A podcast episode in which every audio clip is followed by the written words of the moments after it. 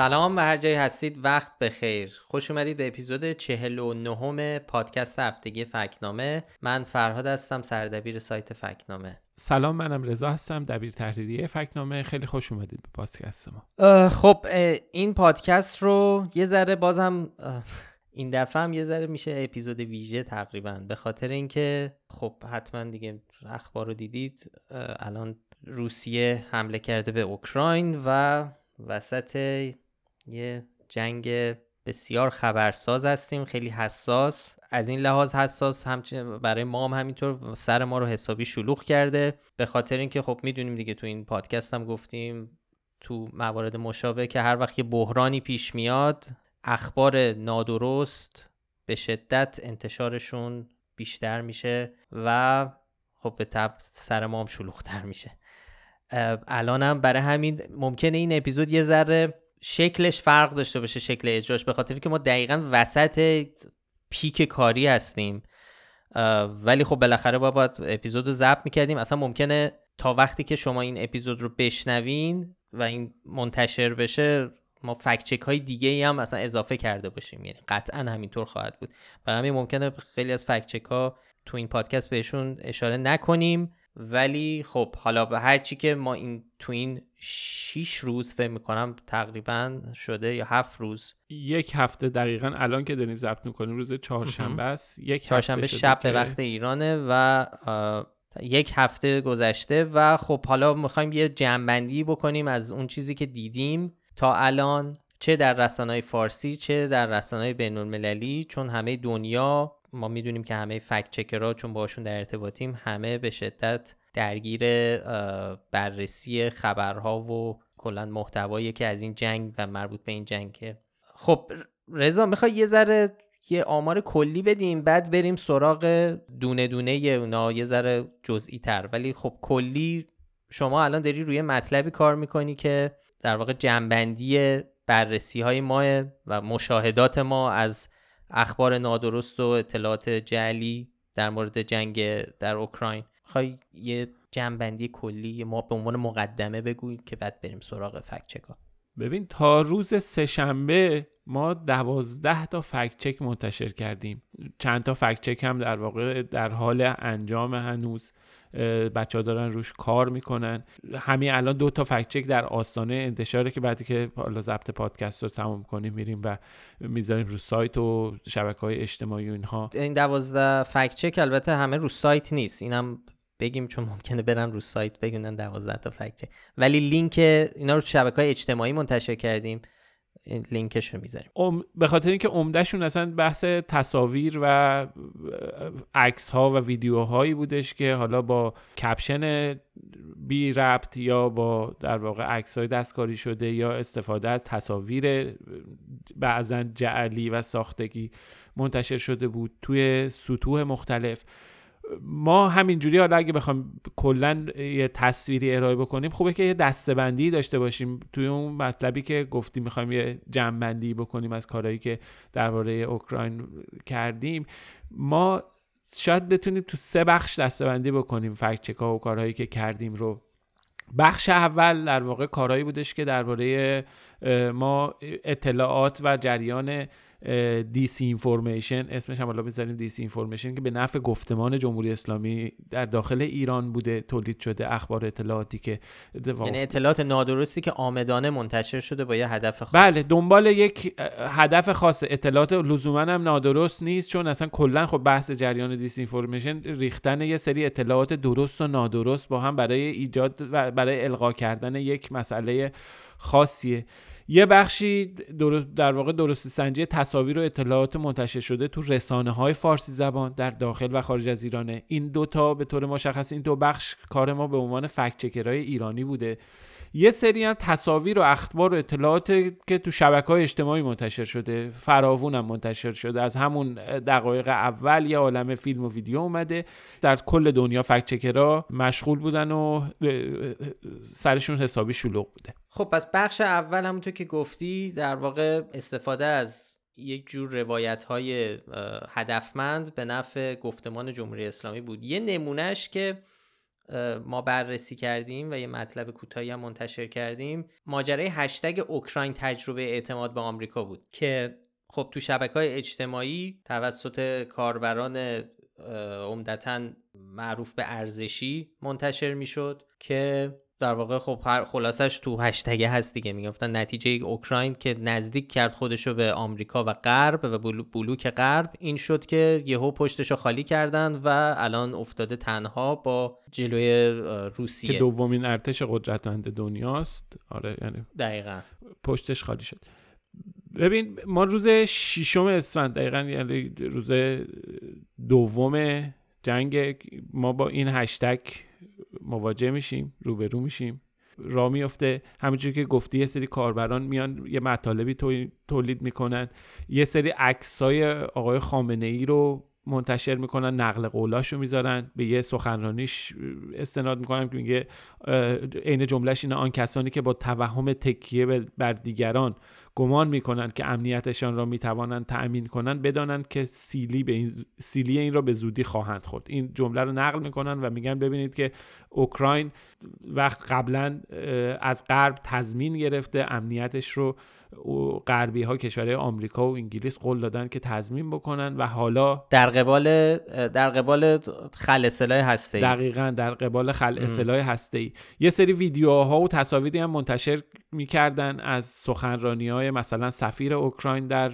بریتانیا که مثلا اون میگفتش که ما اشتباه کردیم و سلاح‌های هسته‌ایمون رو تحویل روسیه دادیم و در واقع ماجراشو میتونی بگی خیلی خلاصه که چی شد، که اصلا چرا سلاح هسته‌ای داشت برای کسی که ممکنه ندونه. بعد از فروپاشی شوروی خب سلاح‌های هسته‌ای باقی مونده از در واقع اتحاد جماهیر شوروی توی سه تا کشور اوکراین، قزاقستان و بلاروس بودن که حالا بعد از فروپاشی تبدیل شده بودن به جمهوری‌های مستقل و کشورهای مستقل شده بودن.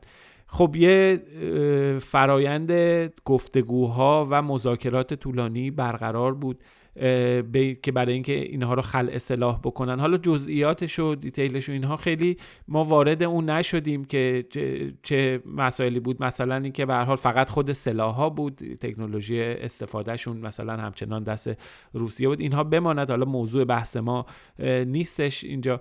ولی به هر حال این مذاکرات توی کنفرانسی، توی نشستی توی بوداپست مجارستان در سال هزار و نهصد و نود و چهار منجر به امضای یک تفاهمنامه شد که بعداً دو هفته بعدش هم در واقع این تفاهمنامه در شورای امنیت سازمان ملل متحد به ثبت رسید. این تفاهمنامه رو سه تا کشور روسیه، بریتانیا و آمریکا با سه تا یعنی سه تا سند مختلف با بلاروس، قزاقستان و اوکراین امضا کردن.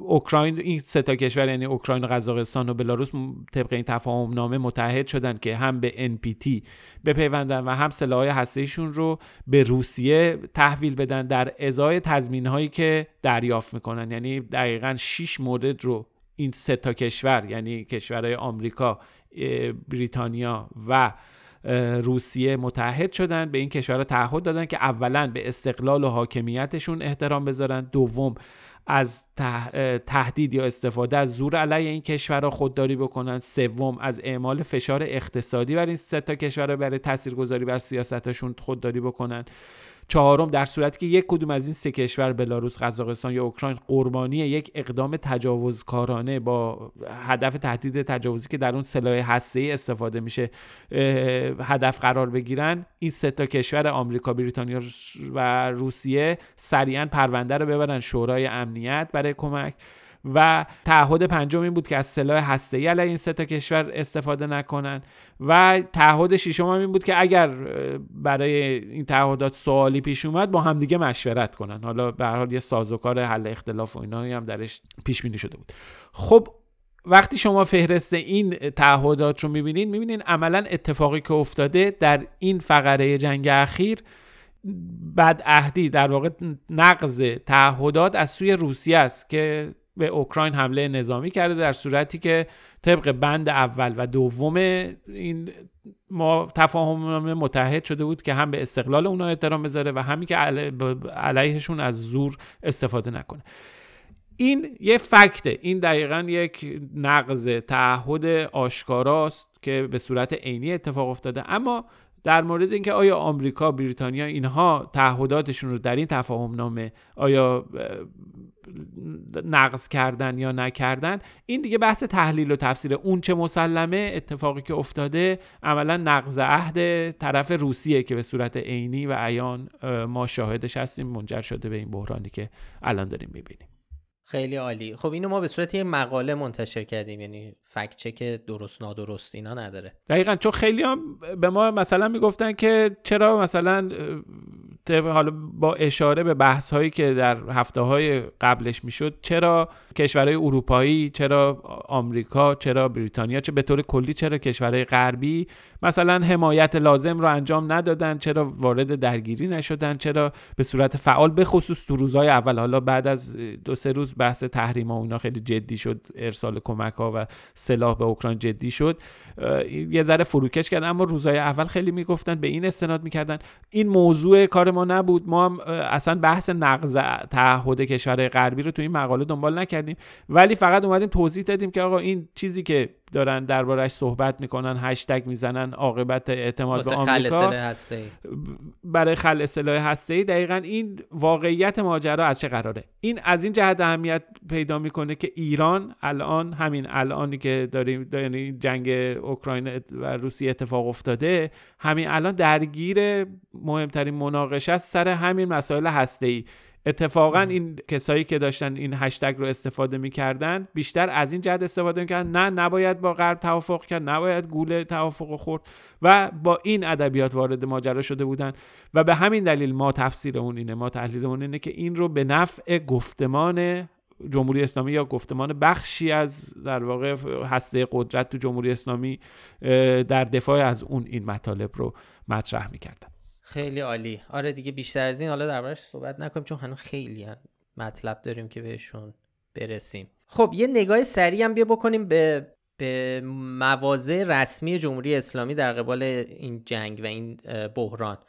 خب وزارت خارجه به صورت علنی و رسمی گفته که بی‌طرفه و طرفدار اینن که زودتر دو طرف درگیری‌های نظامی رو متوقف کنن و برن به سمت مذاکره.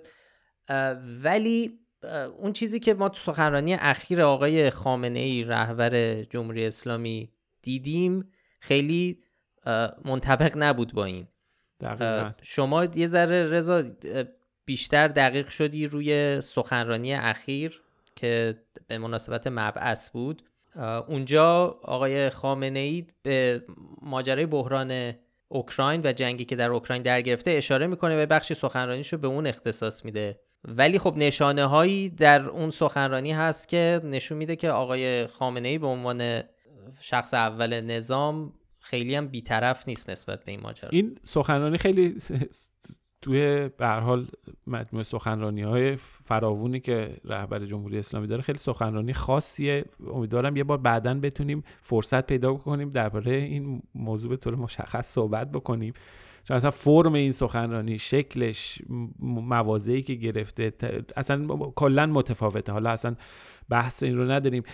به عنوان نمونه تو همین قضیه اوکراین ببین آقای خامنه‌ای صحبتایی که کرد کلاً درباره جنگ اوکراین و روسیه مفصل صحبت کرد، ولی یک بار اسم روسیه رو نیاورد توی این سخنرانی و کلا تمام از اول تا آخر مطالبی رو مطرح گفت اینا همش تقصیر آمریکاست و به طور مشخص در واقع مسئولیت اون چه که اتفاق افتاده برای عهده غرب گذاشتش. ببین بعد قبل از این سخنرانی به هر حال تردیدهای درباره موضع ایران وجود داشت، ولی بعدش بعد از اینکه خامنه ای سخنرانی که عملا دیگه تمام تردیدها از بین رفت. تو این نقشه هایی که منتشر میشه جست گریخته در وضعیت کشورها رو از نظر اینکه چقدر هوادار کدوم گروه هستن مشخص میکنه. ایران بعد از این سخنرانی دیگه تردید وجود نداشت که جزء معدود کشورهایی که از روسیه داره به طور واضح حمایت میکنه و به هر حال تکلیف خیلی چیزها رو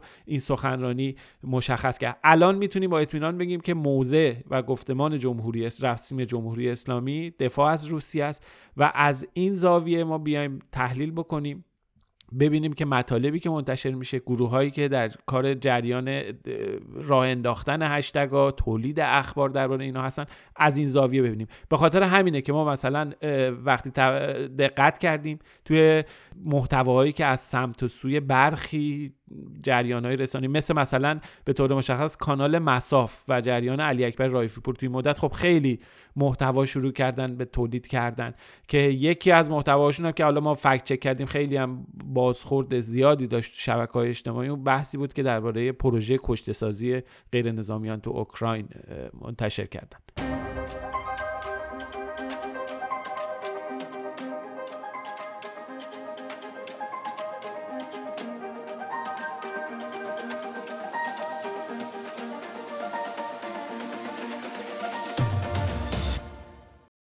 Keine Treibhausgas- und Reduktionsziele in Österreich seit vierhundert Tagen.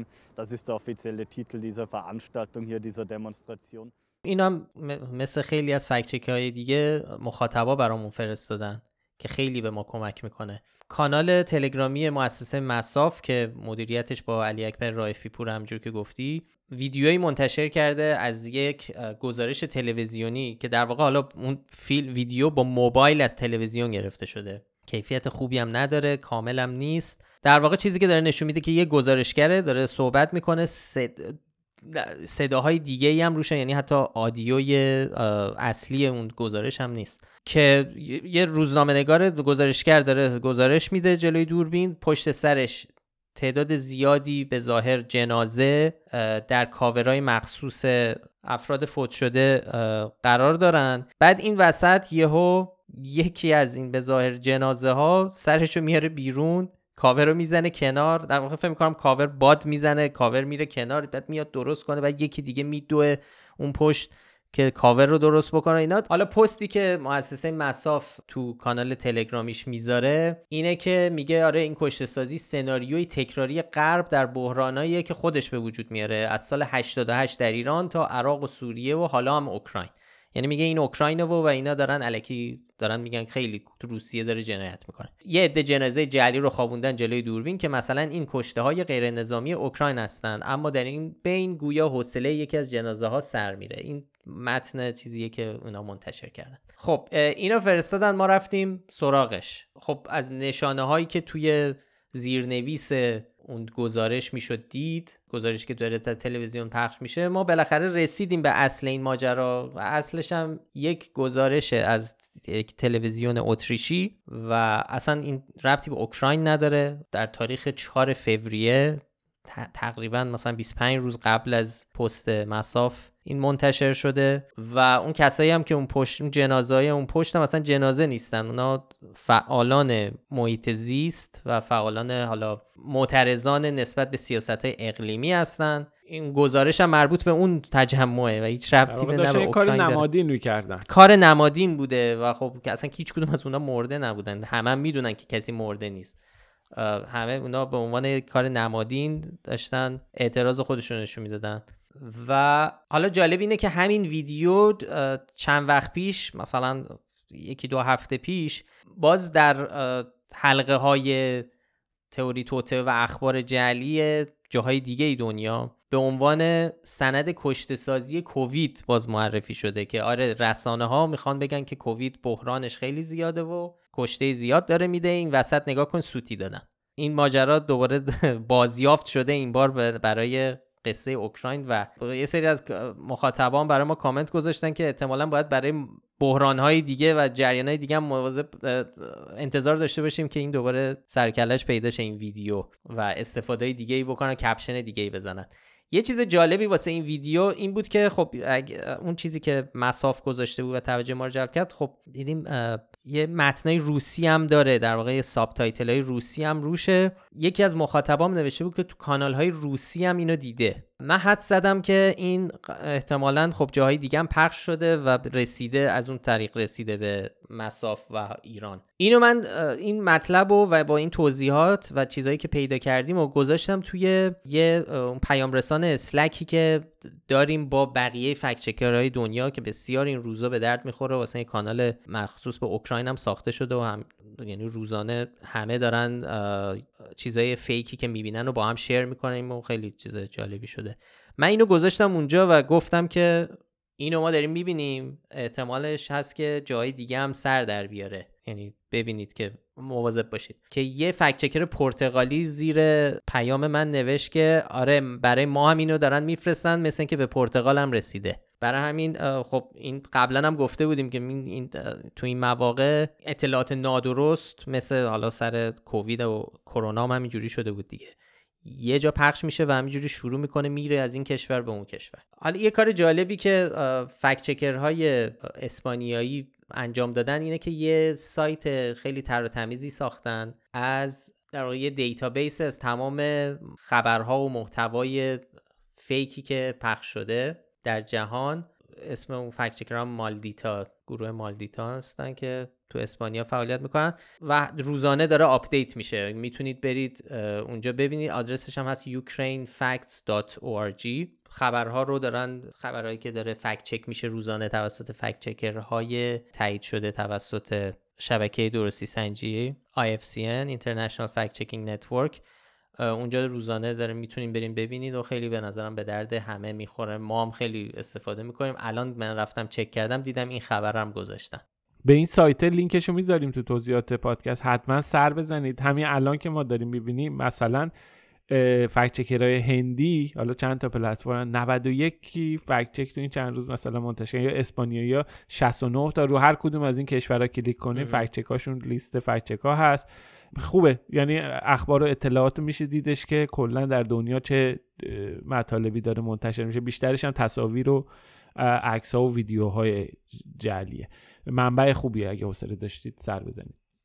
به هر حال با توجه به موضع‌گیری آقای خامنه‌ای و به نظر میرسه که در روز سه‌شنبه سخنرانی که کرد، به نظر میرسه که این جریان تولید محتوا برای دفاع از روسیه در راستای گفتمان جمهوری اسلامی و موضع جمهوری اسلامی در این جنگ، جریانی هستش که حالا الان وارد ابعاد تازه‌ای پیدا میکنه. در روزهای آینده احتمالاً حد میشه حدس زد که خبرها و مطالب دیگه‌ای هم بیاد، ما حتما اونها رو هم بررسی میکنیم. چند تا مطلب هم از قبل داشتیم، بازم تاکید میکنیم لابلای این جریان هایی که هستش، یعنی جریان تولید محتوا، اخبار و اطلاعات درست و نادرست به صورت مخلوط میاد. این اصلا ذات دیس اینفورمیشنه، به صورت مخلوط میاد و به هر حال میخواد که یک چیز خاصی رو، یک موضوع خاصی رو القا بکنه. خب فراد اگه موافق باشی از این بگذریم بریم سراغ گروه دوم بخش، یعنی اون دسته دوم فکت چکایی که کردیم،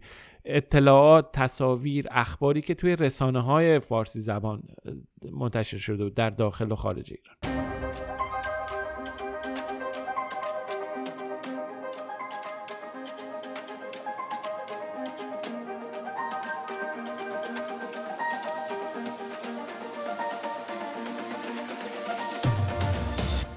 خب از همون روز اول حمله روسیه به اوکراین ما تو رسانه های فارسی زبان شاهد یه سری انتشار حالا اطلاعات نادرستی بودیم که خیلی یه ذره به سختی، انقدر به قول تو خودت میگفتی پیش با افتادن که ذره به سختی میشه گفت حالا هدف خاصی غیر از، حالا من فکر می‌کنم حد تنها هدفش این بوده که کلیک بگیره، کلیک و در واقع مخاطب جذب کنه. احتمالاً همین. فقط هم رسانه داخل ایران نبود، حالا میرسیم. یکیش که خب از صدا سیما پخش شد و خبرگزاری تسنیم هم منتشر کرده بود و چند تا حالا رسانه های دیگه، ولی اینا اصل کاریا بودن و اونم فیلم رژه جنگنده های روسی در آسمان اوکراین بود. حالا فیلم چیزی که نشون میده اینه که یه سری جنگنده به صورت خیلی منظم و شکیل در دارن از روی مناطق مسکونی رد میشن و خیلی با ارتفاع پایین. این فیلم هم ظاهرا حالا با موبایل بیشتر به نظر میاد گرفته شده. این خب خبرگزاری تسنیم اینو منتشر کرد، صدا سیما در یکی از گزارشاش ازش استفاده کرد و اصلا اشاره کرد که رژه جنگنده‌های روسی در اوکراین. خب اینو واکنش جالبی که نسبت بهش شد واکنش سفارت روسیه در تهران بود که اینو به شدت تکذیب کرد و اصلا حتی ربطش داد به جریان‌های ضد روسیه. خبرگزاری تسنیم حذفش کرد از رو سایت و ولی خب صدا سیما پخش کرده بود و بعد جالبه اینه که صدا و سیما تو بخش خبری ساعت هفت چند ساعت بعد از اینکه اینو حذف کرده بودن و سفارت روسیه توییت زده بودن اینا، باز اینو منتشر کرد با آب و تاب، تو شبکه خبرم منتشر آره. کرد تو شبکه خبر شبکه یکم گفت. ببین کلا اینو نمیشه جزء دیس اینفورمیشن گذاشت چنین چیزی رو، خیلی پیش پا افتاده تر، واقعا پیش پا افتاده تر از اینیه که یه چنین تصاویری بگیم آقا اینا جریان اخبار جعلی و اینها سازمان یافته است اینه. ولی از یک رسانه، اونم در حد رس... من نمیدونم بقیه کشورها یا تلویزیون ملیشون رسانه تل... مثلا سراسریشون یه چنین کاری رو میکنه. این یعنی در... از یک استاندارد حداقلی رسانه‌ای فاصله خیلی خیلی زیادی داره. خود کار به هر حال ساعتی چند ساعتی میشه جنگ شروع شده، شما تو یه رسانه نشستی، اخبار داره میاد، دنبال تصاویر میگردی، میخوای پر بکنی اون محتوایی که داری تولید میکنی. خب این دیگه واقعا ضد استانداردترین کاریه که بری توی توی توییتر، از تو کف توییتر ورداری هر چی فیلم و عکس گذاشتن اونجوری بیل ورداری بریزی توی پکیج خبری پر کنی بگی که این مثلا خبریه. خب ببین قاعدتاً اصلا سال هاست الان تو سال هاست از وقتی شبکه‌های اجتماعی به وجود اومدن و محتوای تولیدی شهروندان منتشر میشه در فضای مجازی، یکی از اصلی ترین کارهایی که یعنی دیگه بیسیک ترین کاری که یک رسانه داره انجام میده تو این موارد مواقع بحرانی، راستی آزمایی اوناست. یعنی هر چیزی که دست ما میرسه، برای همینه بعضی وقتا که مجبور میشن منتشر بکنن یه چیزی رو، اینو توضیح و اضافه میکنن که فلان ما ما به, به صورت مستقل نتونستیم تایید بکنیم فلان چیز رو. خب ولی خب اون م... فیلم یا اون عکس انقدر مهم بوده که مجبور مثلا باید منتشر میشده. ولی تو مواقع اینجوری بخوام باید چک بکنم. من ی... در واقع با یه گوگل یه گوگل کردن یه اه... آقا گوگل چیه؟ صدا سیما مانیتورینگ داره، شما نگاه کن، بذار الجزیره رو ببین، هرچی الجزیره گذاشته شما وردار بکن از اونجا بیار بریز گزارش خودت. آخه چه کاریه که میرن تو توییتر برمیدارن میارن، اونم تو این فضا. آخه چند ساعت گذشته احتمالاً فکر کردن که این چقدر حالا این تصاویر این هواپیما داره رد میشه چقدر تکان دهنده است و چقدر یه یه ذره. ولی خب شما تصاویر واقعی رو باید استفاده بکنید به عنوان یک رسانه. حالا این یه ویدیوی هواپیما رو که خبرگزاری تسنیم حذف کرد از رو سایتش، ولی توی همون صفحه که در واقع تشکیل شده از کلی ویدیو ویدیوهای مختلف از این بحران اوکراین، یکیش که خب خیلی هم تو شبکه‌های اجتماعی همه دنیا منتشر شده بود و پخش شده بود، این بود که ادعا میکرد که مردم کیف رو در پناهگاه جنگی داره نشون میده و حالا اون چیزی که نشون میده دوربین از چپ به راست حرکت میکنه، خیلی کوتاه، سه چهار ثانیه بیشتر نیست. عده زیادی مردم تو سکوت کامل خیلی توی فضای تنگ چسبیدن به هم و همه سرا پایین و اصلا یه چیز خیلی غم انگیزیه.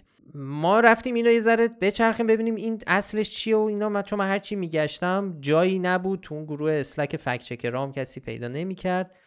خب روی ویدیو یه آدرس تیک تاک داره دیگه، یا یعنی در واقع اون اکانت تیک تاک اون چیز معلومه. رفتم تیک تاک رو نگاه کردم، رفتیم این اکانت ببینیم چیه این اصلش. اصلش رو پیدا کردیم. تو اصلش هم هیچ توضیحی نداده، ولی از پستای دیگه یا اون کاربر، از پستی که همون روز گرفته از یه جای دیگه، از یه در واقع صحنه دیگه و اونم از یه نوازنده خیابونی گرفته بود. اولا که یه توی اون تصویر دوم یه پرچم روسیه دیدم و یه پرچم دیگه که نمیشناختم. رفتم اون پرچم رو گشتم، اصلا گشتم پرچم‌های مناطق مختلف روسیه. اینجوری میخوام بگم که چجوری رسیدم به اون. کلی پرچم هست دیگه، هی گشتم گشتم دیدم با کدوم جوره با اون پرچم تصویر. دیدیم پرچم مسکو، این پرچم منطقه مسکو. خب این نشون میده که خب این کاربر تو مسکوه و اون هم که نگاه بکنیم اگه کسی ایستگاه‌های مترو روسیه رو دیده باشه، مخصوصا مسکو که خیلی معروفن به لحاظ ابهت و خیلی خوشگل اونجوری لوس راویزون کردن و خیلی معماری خاصی داره. معماری مال زمان شورویه و خیلی ابهت داره. یه هویت مخصوص به خودش رو داره که اگه کسی دیده باشه سریع میفهمه که این متروه. فهمیدیم که این متروه و اگه دقت هم بکنیم قشنگ میبینیم مردم کنار خط ریل قطار شهری وایستادن و همه سرام تو موبایل، سرا اینجوری پایینه. خب تو مترو که همه با هم حرف نمیزنن، همه سرا توی احتمالاً ساعت اوج شلوغیه و اون کسی هم که گرفته برای اینو میخواسته نشون بده که ببینید چه شلوغه. پستای دیگه اون آدم هم اگه ببینی همش خب با مزه بود که بیشترین فاصله رو با یه آدمی داره که توی فضای جنگیه. یعنی مثلا پستای بعدش تو باره دارن مشروب میخورن، میخندن، یعنی قشنگ یه چیز کاملا بی ربط. حالا با مزه اینه که اون پستش چهار اون موقع، الان فکر می‌کنم خیلی بیشتر باشه، نزدیک پنج میلیون ویو داشت و کامنتار هم که نگاه میکنید میدیدین که خب همه گول این قضیه رو خوردن و این ویدیو به وسعت زیادی، حالا تعداد زیادی پخش شده تو دنیا به عنوان اینکه مردم اوکراین در پناهگاه جنگی هن. ولی خب همینطور که گفتی خب تسنیم هم که ماشاءالله هرچی رو دیده ورداشته گذاشته، هنوزم هست. و میدونی آقا فرهاد، این چیزایی که اینجوری منتشر میشه یه راه اولیه برای اینکه آدم چک بکنه. همیشه ما هم به همه توصیه میکنیم شما یه سرچی بکنید ببینید این تصویر، این ویدیو، این ادعا توی رسانه رسمی منتشر شده یا نه. خب اگه یه ویدیویی رو تو سوشال مدیا براتون فرستادن، اولین کار اینه شما سرچ میکنید میبینید بله تسنیم منتشر کرده، به عنوان یه رسانه رسمی ثبت شده، فعال توی داخل ایران اینو منتشر کرده. غافل از اینکه خود تسنیم رفته اینو همینجوری بدون اینکه سرچ کنه ببینه اینو آیا تو یه رسانه دیگه ای منتشر شده یا نه، بدون اینکه اون مهر تیک تاک رو نگاه کنه، اسم اکانت اونجا، تاریخ رو ببینه، چهار روز قبل، تاریخش چهار روز قبل از حمله روسیه است تاریخ. یعنی واقعا دیدیو. کف توییتر که میگی دقیقاً واقعا همینه، یعنی واقعا از کف توییتر برداشتن گذاشتن توی. ببین حالا ما تو بخش سایت بعدی اشاره میکنیم به اخبار و اطلاعات و عکس‌های نادرست به میزان بسیار بسیار زیادی تو شبکه‌های اجتماعی دست به دست شدن، خیلی هزاران لایک و ریتوییت و نمیدونم این ور ور استوری شدن تو اینستاگرام. ولی به هر حال میگم این چند تا موردی که ما داریم میگیم به عنوان رسانه ها، اینا بحث استاندارد رسانه‌ای و کلاس رسانه‌ای و اعتبار رسانه‌ای مطرحه. این دو موردی که ما از صدا و سیما و خبرگزاری تسنیم گفتیم واقعا از نظر ادیتوریال میبره اعتبار این دوتا رسانه رو زیر سوال. یه نمونه دیگه هم داشتیم، حالا ما فقط هم نمیگیم حالا صدا و سیما و تسنیم، یه نمونه هم توی رسانه های فارسی زبان خارج داشتیم، یه توییتی هم من و تو منتشر کرد. این دقیقاً همونطور که گفتی اصلا قضیه محدود، متاسفانه محدود به رسانه‌های ایران نمیشه، رسانه‌های خارج از ایران فارسی زبان هم بعضن این اتفاق براشون میفته. من و تو که همین اخیراً هم یه ماجرای دیگه هم داشت، یادم نمیاد الان، اونا هم یه خبری رو هر چند وقت از این چیزا میشه که روش شبکه‌های اجتماعیشون یه چیزی میذارن و بعد بعد وردارن، باز خوب حداقل برمی‌دارن. حالا این دفعه چی شد؟ یه پست توییتری و احتمالاً جای دیگه هم پست کرده دیگه، اتاق خبر من و تو منتشر میکرد، فکر کنم روز جمعه بود، میگه ولادیمیر زلنسکی رئیس جمهوری اوکراین به یک باره حساب کاربری تمام رهبران جهان را که دنبال میکرد آنفالو کرد. او در دو روز گذشته بارها از رهبران کشورهای غربی و دوست دوست اوکراین انتقاد کرده که چرا به طور فعال از اوکراین حمایت نکرد. این خب خیلی خبر بامزه دیگه، خیلی خبر جذابیه، شیر شد، کلی داشت ریتوییت و لایک میگرفت. اینو آخر وقت جمعه هم بود، یادت رضا من اینو گذاشتم تو این گروه چتمون که بعد بقیه بچه‌هام ببینن. بعد با خودم گفتم خب این خیلی خبر بامزه‌ای، این اگه واقعی باشه خب حرکت جالبیه که خب حتما پوشش داده میشه. الان دیگه مه... یکی از شاید یکی از دو آدم مهم خبرساز جهان کنار پوتین آقای زلنسکی، حتما این اگه همچین حرکتی کرده باشه این خبرساز میشه. رفتم گشتم دیدم هیچ چی نیست، هیچ خبرگزاری اینو منتشر نکرده، هیچ کس کار نکرده و برام عجیب شد. کاری که کردیم به یکی دوتا از همکارا پیام دادم که گفتم اینو میشه یه چک بکنیم ببینیم آیا واقعا فالو میکرده یه سری رو، الان صفره. چون وقتی میرفتم چک کردم اصلش رو دیدم بله صفره واقعا. فقط سوال این بود که آیا فالو میکرده و الان آنفالو کرده یا اصلا کلا از اول صفر بوده. خب چیزی که ما پیدا کردیم در عرض فکر میکنم، ببین اینم باز همون چیزی دیگه، همونیه که دو دقیقه صبر کنه آدم، رسانه باید بره خودش اینا رو چک بکنه بعد این خبر رو پخش کنه. چک کردیم دیدیم بله حداقل از تاریخ بیست و سوم ژانویه، یعنی یک ماه قبل از این که حتی این جنگ بخواد شروع بشه، یک ماه پیش هم صفر بوده، یعنی هیچ ارتباطی اصلا اصولا صفر بوده. تو یک ماه گذشته هم رفتیم جزئیاتش هم پیدا کردیم، تمام روزهای ماه گذشته رو فهمیدیم که خب هیچ وقت فالو نمی‌کرده. چجوری ها فراد پیدا کردیم از کجا؟ ببین دو تا راه داره، یکی آدم میتونه رجوع کنه به سایت وب آرکایو، حالا وب آرشیو نوشته میشه، میتونید اونجا میشه یه اکانت رو نگاه کرد، یعنی هر اکانتی رو میشه یا هر سایتی رو میشه ببینید که در مقاطع مختلف از روی تقویم هم میشه انتخابش کرد، ببینه که وضعیت اون صفحه، اون پیج یا اون حالا حساب کاربری چی بوده. حالا عالی نیست ولی خب خیلی اطلاعات خوبی میده. مثلا اگه یک مقاله تغییراتی توش داده شده باشه، آدم میتونه برگرده ببینه خب مثلا یه ماه پیش چی بوده اون متن. خب ما اینجوری فهمیدیم، رفتیم مثلا خب هی میتونی بریم عقب، دیدیم خب تا بیست و سوم ژانویه هم نشون میداد که هیچ کسی رو فالو نمی‌کرده. یه در واقع ابزار، یه سایت دیگه هم هست به اسم سوشال بلید دات کام، اینو من خودم هم نمیدونستم، یکی از همکارامون اینو برام فرستاد و ما هم حالا یه اسکرین شاتی ازش گذاشتیم توی توییتر و بقیه شبکه‌های اجتماعی. اونجا حالا دیتیل بیشتری رو از سی روز گذشته یک حساب کاربری نشون میده که ما هم حساب کاربری آقای زلنسکی رو که نگاه میکردیم دیدیم که خب در یک ماه اخیر در هیچ روزی از اون یک ماه ایشون هیچ فالووری نداشته و صفر بوده همیشه.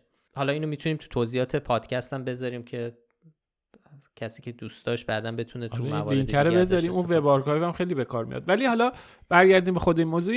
توی ایران هم از طرف کاربران داخل گیوم ارزشی هم خیلی مورد استقبال گرفت قرار گرفته بود دیگه، درسته؟ آره آره دقیقاً. خب خیلی پخش شده بود و فکر می‌کنم تا دو سه روز بعدش این ماجرا به صورت به عنوان یک خبر واقعی توسط حالا خیلی از حسابا پخش میشد.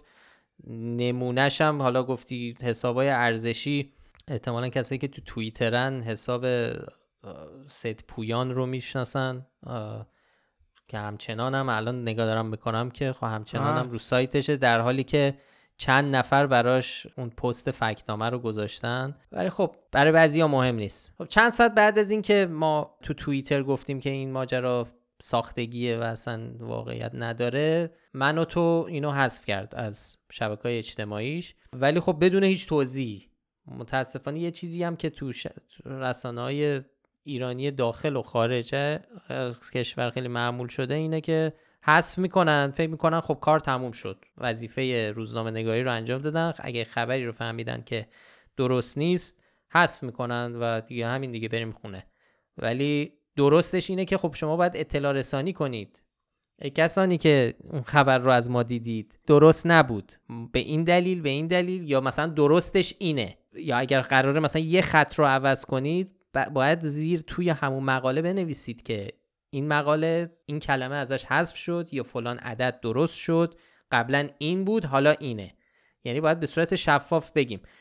اینم یادمون رفت راستی، کانال تلگرام مساف اینو اون پستی که درباره اون جنازه‌های ساختگی، اونا هم همین کارو کردن، اونا هم خیلی سریع حذف کردن فقط بدون اینکه هیچ اطلاع رسانی بکنن. حالا حذف کردنش یعنی کار یه کار ناقصه دیگه از نظر استاندارد.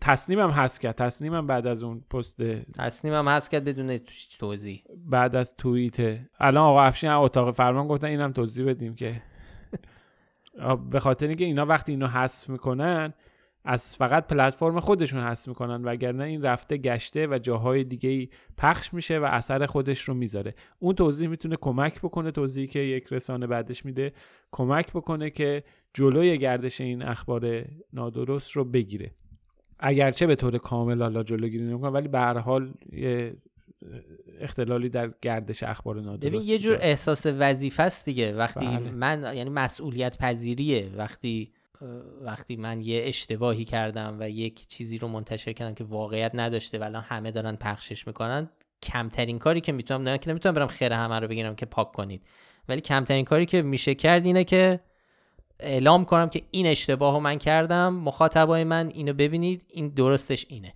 آقا اولا اینو حالا جنبندی بکنیم این بخشو بریم بخش بعدی. خیلی طول کشید. اولا قبل از اینکه یه خبر رو منتشر کنید یه سرچ بکنید. سرچ نمیگیم حالا برید تحقیق مفصل بکنید، یه سرچ دم دستی چند دقیقه، بعضی وقتا واقعا چند دقیقه بیشتر وقت نمیگیره از اینکه آدم حداقل صبر کنه، حداقل یه ذره درنگ کنه در انتشار یه چیزی. دو، بعد از اینکه متوجه شدید که این اشتباهه حذف بکنید و توضیح بدید که این اشتباه شده، حذف بکنید، مسئولیت اون اشتباه رو بپذیرید. این باعث میشه کمک میکنه که دفعه بعدی، چون آدم به هر حال شرمنده میشه وقتی یه اشتباهی کرده. خود ما هم تو فکت‌نامه همه اشتباه میکنن، خود ما هم تو فکت‌نامه چندین بار اشتباه کردیم، میریم توضیح مینویسیم، ببخشید اسکرین شات توییتی که حذف کردیم و اصلا میذاریم، توضیح میدیم این در فلان دقیق به این دلیل هست، چون خودمون هم خجالت میکشیم که چرا اشتباه کردیم. حس خوبینه، ولی به هر حال این باعث میشه، هم کمک میکنه که خودمون دیگه در آینده حواسمون باشه کمتر اشتباه بکنیم. و سومم نداره دیگه، همین دو تا بود. خب حالا بجز این قسمت که گفتیم یه قسمت دیگه هم داریم که در واقع مربوط میشه به تصاویر و اخبار و اطلاعات مربوط به جنگ اوکراین که تو شبکه‌های اجتماعی همه دنیا داره پخش میشه.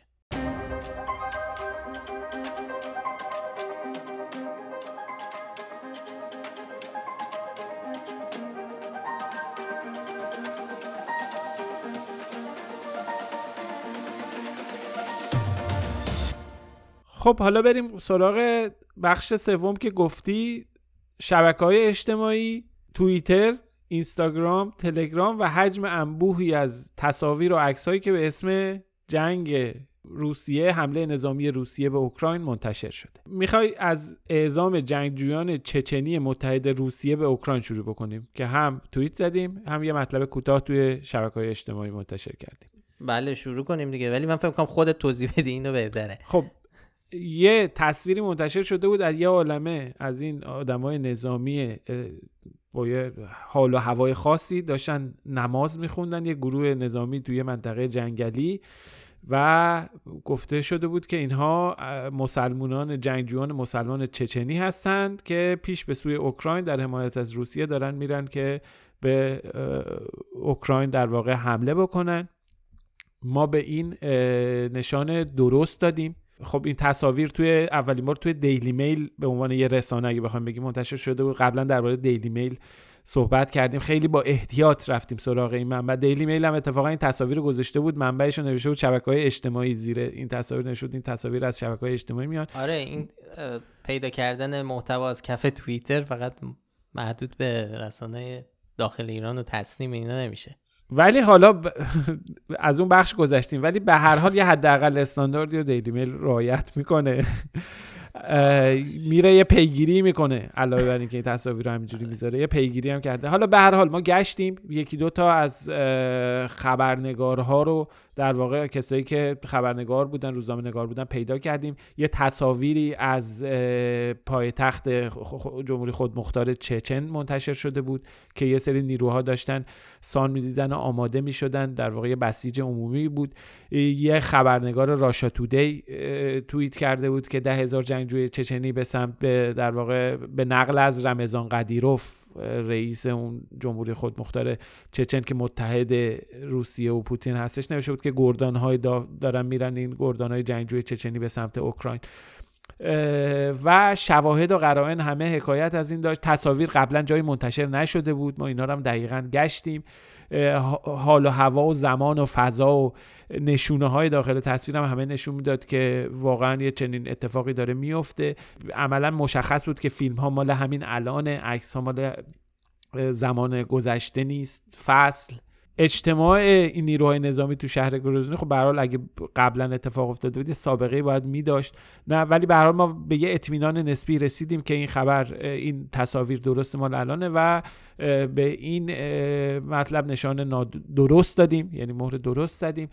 و یک روز بعدش هم تقریبا تمام رسانه ها مصاحبه قدیروف اومد و همه منتشر کردن و تایید کردن رسانه های معتبر بین المللی که بله جنگجویان مسلمان چچنی، حالا همه میگیم جنگجویان اینا به هر حال چون یک گروه میلیشیای نظامی هستن توی چچن، اونها به هر حال راه افتادن که برن در حمایت از در واقع در دفاع از پوتین و نیروهای روسیه به سمت اوکراین وارد حرکت کنن و وارد جنگ بشن.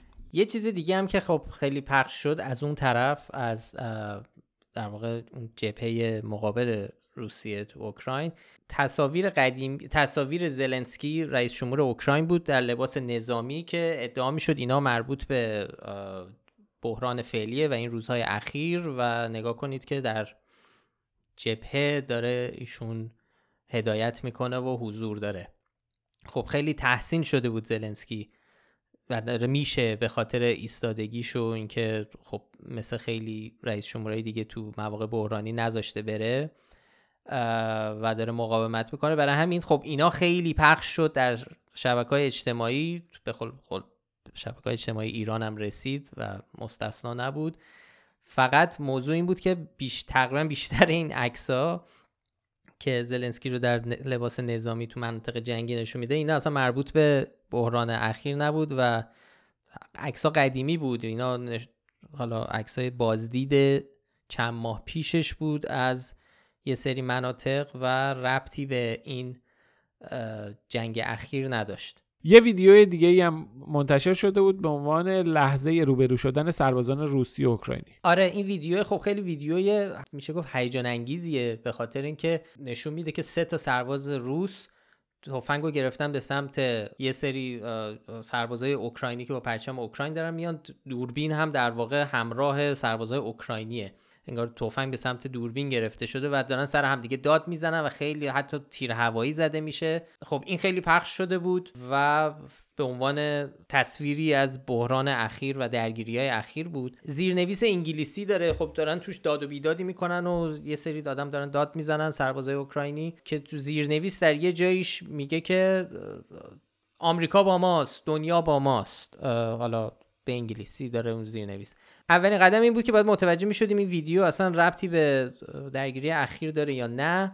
با یه سرچ و اینکه بریم یه ذره چرخیدیم، این ویدیو رو در واقع تو موتورهای جستجو سرچ کردیم، میرسیم به یه ویدیو قدیمی و میفهمیم که این ویدیو در واقع این تصاویر مربوط به چهارم مارس دو هزار و چهارده و رویارویی نظامیای روسی و یه گروه نظامی اوکراینی در یه پایگاه هوایی در کریمه است. یعنی مربوط به اون جنگ چند سال پیشه که روسیه اون منطقه از اوکراین رو گرفت، دقیقاً هشت سال پیش هشت سال پیش، و این اصلا ربطی به اون نداره. و اگه همون این کلید واژه ها رو هم سرچ بکنی اصلا به دیتیل قضیه و حتی فیلم‌های دیگه از اون ماجرا میرسه آدم. ولی برای من سوال بود، هنوز مطمئن نبودم که اون زیرنویس درسته یا نه. خب از گروه فکت چکرای دیگه دنیا اینو گذاشتم و نوشتم که خب من میدونم این قدیمیه، ولی آیا این زیرنویسش درسته؟ داره میگه آمریکا با ماست. به این خاطر برام سوال بود که چون یه سری از کاربرا داشتن از این زیرنویس و از این جمله استفاده میکردن برای اینکه نگاه کنید چقدر ساده ها اینا به آمریکا اعتماد داشتن و آمریکا هیچ کاری نمیکنه. ولی اینو میخواستم بپرسم که مطمئن بشم. و یه فکت چکر اوکراینی برای من نوشت که دقیقاً کل چیزایی که گفته میشه تو اون ویدیو رو نوشت و اون قسمت بله درست میگه آمریکا با ماست. یه دونه دیگه فکت چک داشتیم، تصویر روی جلد مجله تایم بود. آره این تو دنیا خیلی سر و صدا کرد، یکی دو روز تقریباً بیست و چهار ساعتی مردم گیج شدن.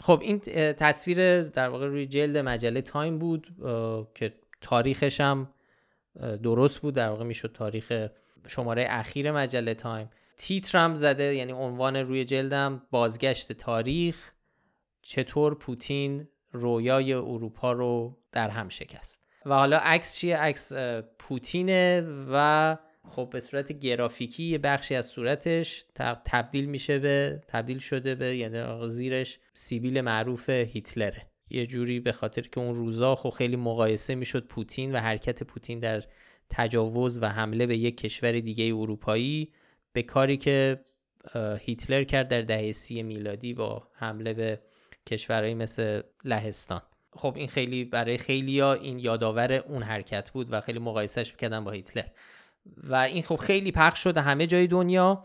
فقط مشکل این بود که این واقعی نبود، کاملا ساختگی بود و میدونیم و مشخصه که کی ساخته. آره، این برخلاف خیلی از محتوای فیک و ساختگی دیگه، این یکی رو دیگه میدونیم کی ساخته. قضیهش این بوده که این طرح جلد مجله تایم که برای شماره جدید میاد که در واقع تانک های روسیه، تانک روسی رو نشون میده که داره میاد به سمت دوربین و این تیتری هم که گفتم هم دقیقا روشه. یه طراح گرافیک اهل کشور ولز به نظرش این طرح جلد به اندازه کافی تأثیر نذاشته و حق مطلب رو ادا نمی کرده نسبت به کاری که به نظر ایشون پوتین کرد داره میکنه و که یادآور کار آلمان نازیه و خودش واسه خودش شروع میکنه طرح جلد در واقع جایگزین درست میکنه برای تایم، میاد و پخش میشه دیگه که آره میذاره و پخش میشه و خودش هم نوشته تو توییتر اینو توضیح داده. تمام تر... سه تا طرح جلد درست میکنه با همین تم که دوتاش مقایسه هیتلر و پوتینه و یکی دیگهش عکس پوتین پشتش انفجار اتمی داره اتفاق میفته. آره این توضیحو داده که به نظر من حق مطلب رو ادا نمی‌کرد و دوست داشتم خودم یه طرح جلدی بزنم. الانم که دارم نگاه میکنم اون پستی که آقای پاتریک مالدر که این طراح گرافیک که عرض کردم هست، الان اون پستش رو دارم میبینم که توییتر برچسب محتوای دستکاری شده گذاشته که همه بدونن. آره این از این که خب خیلی هم پخش شد و تا چند روز هی باید همه میگفتن به کسایی که اینو پخش کردن که این درست نیست و کلی فکت چکر کلی فکت چکرهای خارجی هم اینو کار کردن. بله تو اون سایت ukrainefacts دات org هم هست جزو فکت چکا.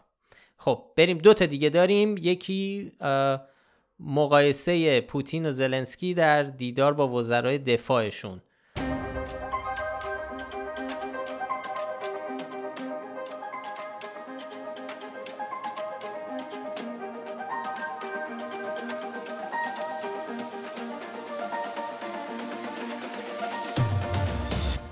دو تا تصویر از وضعیت دیدار رهبران روسیه و اوکراین با وزرای دفاع خودشون رو تو شبکه‌های اجتماعی منتشر می‌شد. اینا رو با هم مقایسه می‌کرد. زلنسکی دست انداخته بود گردن وزیر دفاعش، با هم دیگه توی فاصله نزدیک عکس گرفته بودن. پوتین هم در یک فاصله خیلی طولانی توی میز دراز که حالا اخیراً خیلی این میزهای درازی که پوتین با دیگران دیدار میکنه خیلی خبرساز میشه و جلب توجه میکنه، اینا رو در واقع با همدیگه مقایسه میکردن. به نظر میرسید تو نگاه اول ممکن بود تص... یعنی شک میکرد آدم این تصاویر شاید قدیمی باشن، مربوط به الان نباشن، ربطی به این اصلا چیز نداشته باشن. آره آره ولی ما رفتیم سرچ کردیم، نه اینا در واقع تصاویر روز هستن و به تازگی از منابع رسمی در داخل روسیه و اوکراین به عنوان عکس‌های تازه منتشر شدن. این جزو مواردی بود که ما بهش درست دادیم در واقع. ولی همیشه آخه اینجور تصویرها و اینجور مقایسه‌ها یه ذره باید به دیده تردید نگاه کرد، چون عکس خیلی راحت میتونه گول بزنه، چون عکس یک و واقع و تمام واقعیت رو نگه و گمراه کننده باشه یه ذره. فارغ از این که حالا از اون مثلا حالا به عنوان این نمونه این ماجرا از کدوم طرف باشین، طرفدار روسیه باشین، طرفدار اوکراین، نه آره ما در واقع نشانی که ما دادیم به این میخوایم بگیم که این عکس‌ها واقعی هستند و مربوط به همین روزان، نه اینکه بخوایم حالا از این عکس‌ها نتیجه بگیریم که چقدر آقای زلنسکی نزدیک و مهربونه با هیئت دولت و اعضای کابینش و پوتین چقدر سرد و چیز برخورد میکنه. یعنی لزوما هیچ کدوم چیز خاصی رو ثابت نمیکنه اینجا، چون ما قبل و بعد عکس رو که ندیدیم، مثلا نمیدونیم که آقای اون عکسی که آقای زلنسکی گرفته قبلش چه... تو چه وضعیتی اینا دیدار کردن، چون در واقع عکس خیلی بسته سلفیه یا اینکه آقای پوتین شاید پریده بعد جلسه رفته اینا رو بغل کرده اون دو تا. حالا احتمالش ضعیفه چون داره خب چیز میکنه در واقع احتیاط واسه کووید ظاهرا. ولی خب خلاصه کلا اینجور عکس‌ها، عکس رو من خودم به شخصه هیچ وقت چیز نمی‌کنم. عکس خیلی راحت میتونه گمراه کنه. چون عکس در واقع یک چند صدم ثانیه رو فقط داره نشون میده و اون چند صدم میتونه با اینکه میتونه نتیجهش یه نتیجه جالب باشه و یه ذره بخندیم یا اینکه یه سری تکون بدیم و اینا، ولی ازش نباید نتیجه گیری های جدی بشه به نظرم. کانتکست رو نشون نمیده معمولا عکس، برعکس فیلم. خب یه چیز دیگه طبق معمول تو جنگای اخیر تو یا درگیری‌های نظامی سالهای اخیر یه, اتف... یه پدیده جدیدی که به نظر میاد هر دفعه داره تکرار میشه اینه که بازی‌های کامپیوتری رو، صحنه‌های از بازی‌های کامپیوتری انقدر خوب شده گرافیکا که خیلی‌ها رو گول میزنه و یا خیلی‌ها باهاش بقیه رو گول میزنن، وانمود کنن که این مربوط به مثلا یه جنگ واقعیه. یه چیزی که خب خیلی معموله تو درگیری‌ها اون دوربین پهپاداست که یا په... یا پهپادا یا بمب افکنایی که خب با فاصله خیلی زیاد هدفشون رو از آسمون میزنن و حتما هم دیدین یه تصاویر معمولا سیاه‌سفیده و از راه دوره و یا یه چیزی منفجر میشه و مثلا میبینی یه سری ماشین منفجر شد. اینا خیلی باید احتیاط کرد چون معمولا اینا مال بازی‌های کامپیوتری جنگیه. حالا ما اینجا هم چند تا مورد داشتیم. رضا می‌خوای توضیح بده این دو تا مورد؟ ما توی همین شبکه‌های اجتماعی نوشتیم درباره‌اش، یه ویدیویی بود که درباره عمل در واقع هر دو درباره عملکرد پدافند هوایی در آسمان اوکراین بود. یکیش در واقع یه انیمیشن سی جی آی بود که توی چند ماه قبل توی یوتیوب منتشر شده بود. یکی هم در واقع شبیه سازی از یه بازی ویدیویی آرما سه بود، آرما سه، که هر دوتا رو ما مهر ساختگی زدیم و منتشر کردیم توی حساب‌های کاربری فکتنامه توی توییتر و اینستاگرام و تلگرام و اینا دیگه. آقا فرهاد قبل از اینکه حالا تموم کنیم تانک رو هم نگفتیم، ما میخوای یه مختصری بگی؟ آره اینو الان تو راه که میمدم اینم دیدم. اه... فکر کنم اولین فکت‌چکی که ما میخواستیم از ماجرای اوکراین منتشر کنیم، حالا جز اولین ها نگیم اولین، جز اولین ها بود این تانکی که اومد و از روی اون ماشین رد آره شد. آره این خیلی سر و صدا کرد همه جای دنیا. دقیقاً توش توی فضای شهری نشون میداد، از زاویه‌های مختلف مردم فیلم گرفته بودن از یک حالا تانک شاید نبود، نمیدونم، یه خودرو حالا معروفه آره دیگه، یه تانک یه تانکی تو خیابونای شهر داره حرکت میکنه، یهو میپیچه به چپ و میره روی یک خود خودروی غیر نظامی و وای میسته روشو، دوباره میاد عقب و رد میشه، اصلا له میشه اون خودرو. و خب کسایی هم که فیلم میگرفتن در حال جیغ زدن، ولی خب خوشبختانه یه آقای مسنی هم اون تو بود که زنده بیرون میاد. فیلمای دیگه ای هست که مردم دارن کمک میکنن میکشنش بیرون. خب این اول پخش شد همه جا و همه هم فرض رو بر این گرفتن که خب تانک روسیه و اینجوری هم گزارش دادن که تانک روسی میره روی خودروی غیر نظامی اوکراینی. ولی از همون اول یه سری میگفتن خب خیلی هم معلوم نیست که این تانک روسی باشه و تانک‌های اوکراینی هم دقیقاً به همین شکل، یعنی این مدل تانک که اسمش هم هست استرلا ده، استرلا ده، یه مدل سامانه ضد هوایی، پرتاب ضد هوایی، برای همین حالا معروف حالا به تانک، ولی دقیقاً نمیشه گفت تکنیکلی تانکه، خودروی زرهیه در واقع. از همون اول یه ذره مشکوک بودن بعضیا، با اینکه حتی رسانه‌ای مثل نیوزویک هم یا خیلی از رسانه‌ها اینو به عنوان تانک روسی گزارش دادن. یه سری س... ولی این وسط یه سری سرنخ‌های تصویری حالا بصری وجود داره که یه ذره بعضیا رو به شک انداخته که این اصلا تانک روسی باشه. صفحه Observers فرانس بیست و چهار در واقع یکی از کارهای خیلی خوبی که میکنن تحقیق، یه جور روزنامه‌نگاری تحقیقی تو این زمینه‌ها، یه جور فکت چکینگ خیلی خوبیه. تقریبا به این نتیجه رسیده که این احتمال زیاد یه خودروی زرهی اوکراینیه. حالا قضیه چیه؟ یک دلیلش اینه که حرف زد روی اون تانک نیست، روی اون خودرو. حرف Z رو خودروهای نظامی یا حالا وسایل نظامی روسیه روی بدنه خودشون میذارن چون خیلی مشترکات دارن با ارتش اوکراین و وست حالا خودروها و تانکای اوکراینی. برای اینکه مشخص بشن از هم بتون بدونن کی خودیه کی خودی نیست، یه حرف زد بزرگ روی وسایلشون میذارن و خب رو این رو این نیست و این شک خیلی ها رو برانگیخت. یکی دیگه اینه که اصلا اون موقع هنوز ارتش روسیه به اون بخش از کیه اصلا نرسیده بوده و این نمیتونسته، احتمال اینکه بخواد روسی باشه بسیار کمه.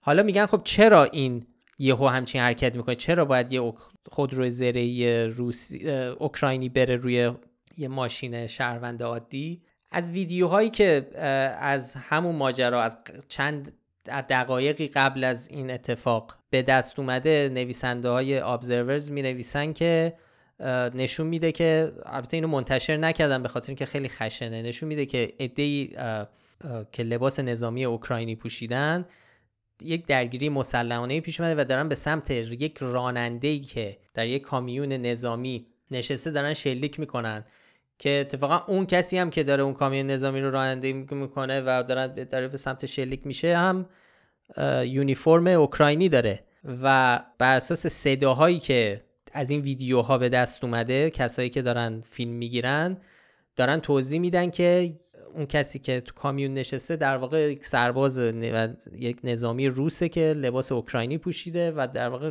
اقدام خرابکارانه میخواد بکنه و سربازای روسی دارن ش... سربازای اوکراینی دارن به سمت شلیک میکنن. به جز این، یعنی علاوه بر این، معاون وزیر دفاع اوکراین هم در این باره قبلش توضیح داده بود و و توی پست فیسبوکی گفته بود که همچین اتفاقی داره میفته.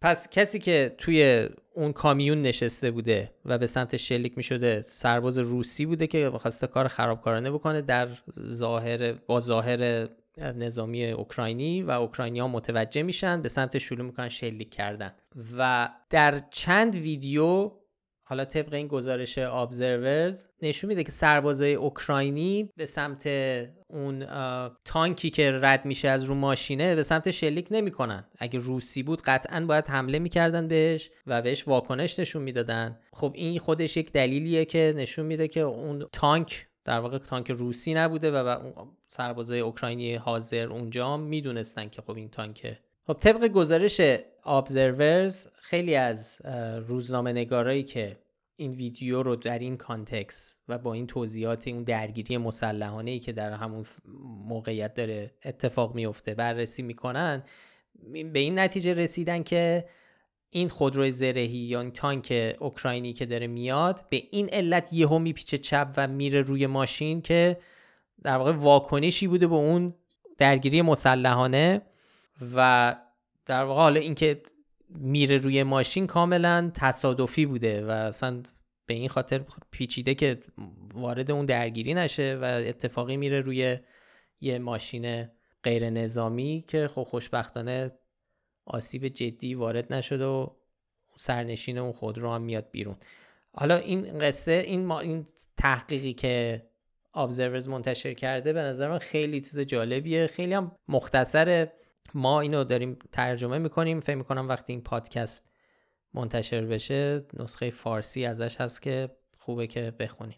به هر حال این کارهایی بود که ما تا الان انجام دادیم خودمون. حالا این دسته‌بندی سه بخشی رو کردیم، گفتیم که مطالبی که به نفع گفتمان جمهوری اسلامی و مواضع جمهوری اسلامی در حمله نظامی، در ماجرای حمله نظامی روسیه به اوکراین منتشر میشه. یه سری مطالبی بود که رسانه ها، تصاویر و اطلاعات نادرست بود که رسانه ها منتشر کرده بودن و یک سری اخبار و اطلاعاتی که تو شبکه‌های اجتماعی درباره جنگ اوکراین مطرح شده بود. ما همچنان بخش زیادی از کارمون رو، یعنی بخش زیادی از تمرکزمون روی وقایع اوکراین داریم اخبار رو دنبال میکنیم و سعی میکنیم که در سریع ترین زمان و با دقت زیادی بررسی بکنیم و حواسمون باشه که جریان دیس اینفورمیشن و میس اینفورمیشن درباره این ماجرا چجوری داره توی فضای رسانه‌ای شبکه‌های اجتماعی فارسی زبان میچرخه. خب اینم از اپیزود چهل و نهم، همینجا میتونیم تمومش کنیم، بریم به کارا برسیم که خیلی کار داریم هنوز. ممنون که پادکست فکت‌نامه رو میشنوین.